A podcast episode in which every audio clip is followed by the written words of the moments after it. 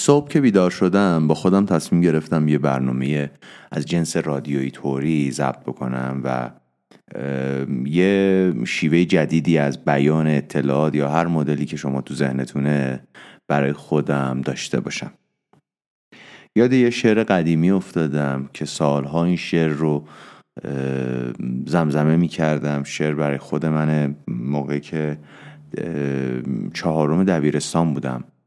پریشان می‌کنی چشمان نرگس را غزلگونه تراوت می شود بوسه به اندام و به گیسویت. شما چون آینه عاشق و من تنها و افسرده خمار چشم ترسایت اجاق مهر دستانت. چو دور در قلب دریایم نهان در پلک اندیشه.